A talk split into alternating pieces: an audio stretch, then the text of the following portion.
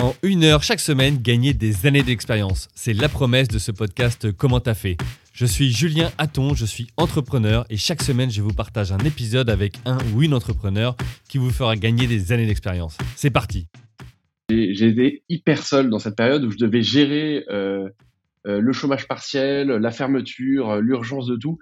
Et dans cette urgence, il y avait notamment j'étais dans, dans, dans, mon bureau et le, nos bureaux à l'époque, c'était avant qu'on déménage à, à Gennevilliers dans, dans 1600 mètres carrés d'usine. Mais à l'époque, j'avais que 300 mètres carrés de, de labo et de bureau. Euh, en fait, je, je, voyais de ma fenêtre, je voyais le labo, je voyais la prod.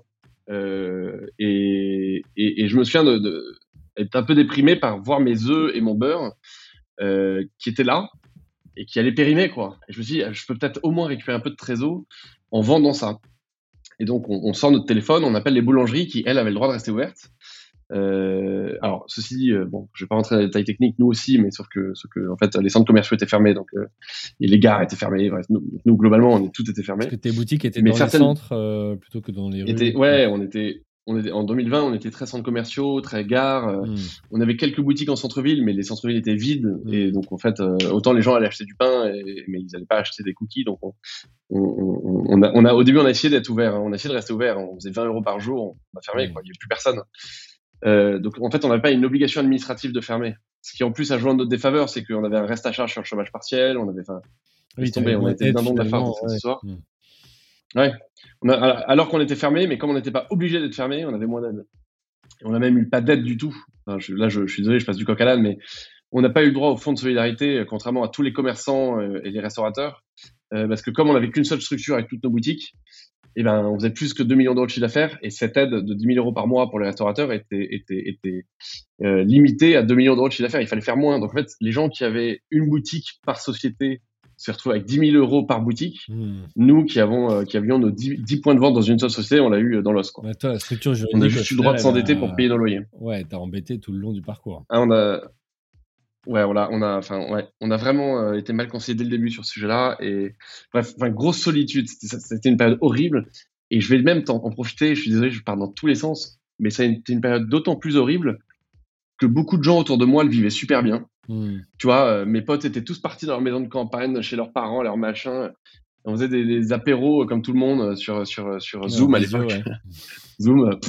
Et, et, et, et, et moi, j'étais, j'étais, j'étais pas en dépression, tu veux, mais j'étais fatigué, usé euh, d'essayer de sauver ma boîte, de me retrouver, retrouver seul à tout gérer quand mes potes euh, étaient payés à, à, à, attendre que ça se passe. Quoi. T'as des associés ça, euh... Non, non, non, non, j'avais pas d'associé. Enfin, j'avais, j'avais à l'époque un, j'avais un salarié qui était, qui était au capital, mais, mais, mais, mais c'est pas pareil, quoi. Mm. Pas pareil. Euh, bref, je reviens donc à mon histoire de beurre. Euh... ton beurre et tes œufs, tu les vends? Mon beurre et mes œufs que je voyais déprimer, enfin, je, je, voilà, je, je, voyais périmer, pardon, et que je, je voulais essayer de vendre. Euh, sauf que nous, on est sur un beurre AOP à l'époque à 6,50€ le kilo. Aujourd'hui, on est plutôt sur 9 euros. Euh, et 6,50€ le kilo à l'époque, c'était hors de prix mmh. euh, pour les boulangers qui achetaient du beurre euh, français et encore à 4 euros le kilo. Donc en fait, personne n'a voulu de mon beurre. J'ai essayé de, con de, contacter des traiteurs, j'ai essayé de contacter des, des, gens qui pouvaient éventuellement continuer à travailler. Euh, parce qu'à l'époque, certains traiteurs continuaient à travailler pour les hôpitaux et, et bon, personne n'a voulu de mon beurre. donc, j'ai commencé à me dire qu'il il me restait plus qu'un seul moyen de vendre mes cookies pour à minima écouler mes matières premières, c'était mon site internet. Et donc là, j'ai créé une espèce de task force sur WhatsApp avec euh, quelques salariés, avec ma, famille, mes cousins, ma sœur. Et j'aurais dit, écoutez, euh, il faut qu'on fasse un post sur les réseaux sociaux pour euh, que les gens commandent sur mon site internet et écoulent à minima ce que, j'ai en beurre. J'avais deux palettes de beurre, qui représente à peu près une tonne et demie, et, et, et à peu près l'équivalent en. Et, hum, et donc, il fallait qu'on écoule une tonne et demie de beurre. Une tonne et demie de beurre, ça représente en gros 100 000 cookies. Donc, ça a vite été assez facile à marketer comme opération. On a appelé ça l'opération 100 000 cookies.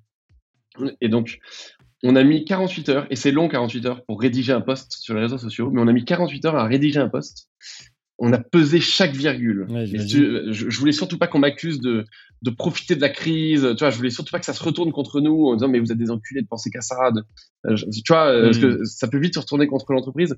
Moi, je voulais juste sauver mes matières ouais, premières et, et c'était sincère comme démarche.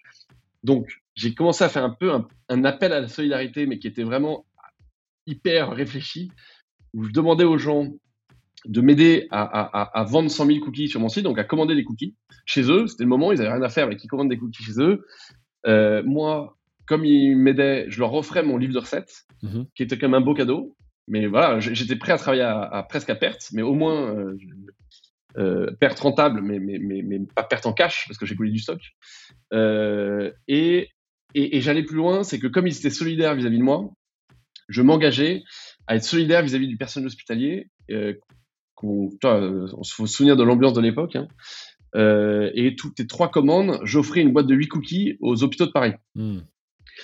Donc voilà, et on, a, on, rédige ce truc-là pendant trois jours en, en, vraiment en faisant hyper attention à, à, ce que ça, ça puisse pas se retourner contre nous. Et on le publie. Et là, le truc, c'est vraiment une expérience que, que, je vous souhaite de vivre parce que j'en ai, ai pleuré. Euh, le truc m'échappe. Et on avait, je, je, je n'exagère aucun chiffre dans ce que je vais te donner, mais on, tu, on faisait, euh, avant le Covid, on faisait 30 euh, 000 euros par an sur le site internet. Hein. 30 000 euros par an, donc 3 000 euros par, enfin, 2500 euros par mois. Et là, on, on, commande du jour au lendemain, du jour où on a posté ce, ce truc de aidez-nous, on se retrouve avec 500 euh, commandes par jour.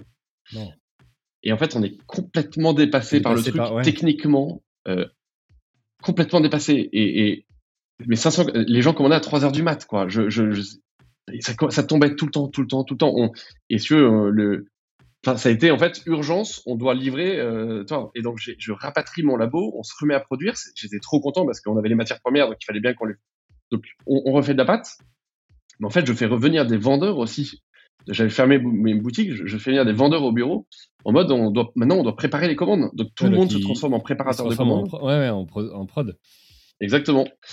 Et, euh, et, voilà, je, vous passe tous les détails, mais mon, mon, site n'était pas calibré pour ça. Donc, mon, je pense qu'il y, y, a une commande sur 10 qui tombait à l'eau parce que le, le, le paiement fonctionnait pas, parce qu'il n'y a rien qui allait.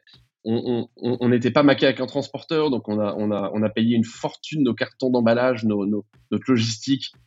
Rien de tout ça n'a été rentable, mais en cash, ça nous a sauvés. C'est-à-dire mmh. que on, on, a, on a, parce que les, les, les, gens sur Internet payent cash, et, et, du coup, ça nous a apporté de la trésor. Et en fait, dans cette période-là, ça a vraiment été vital.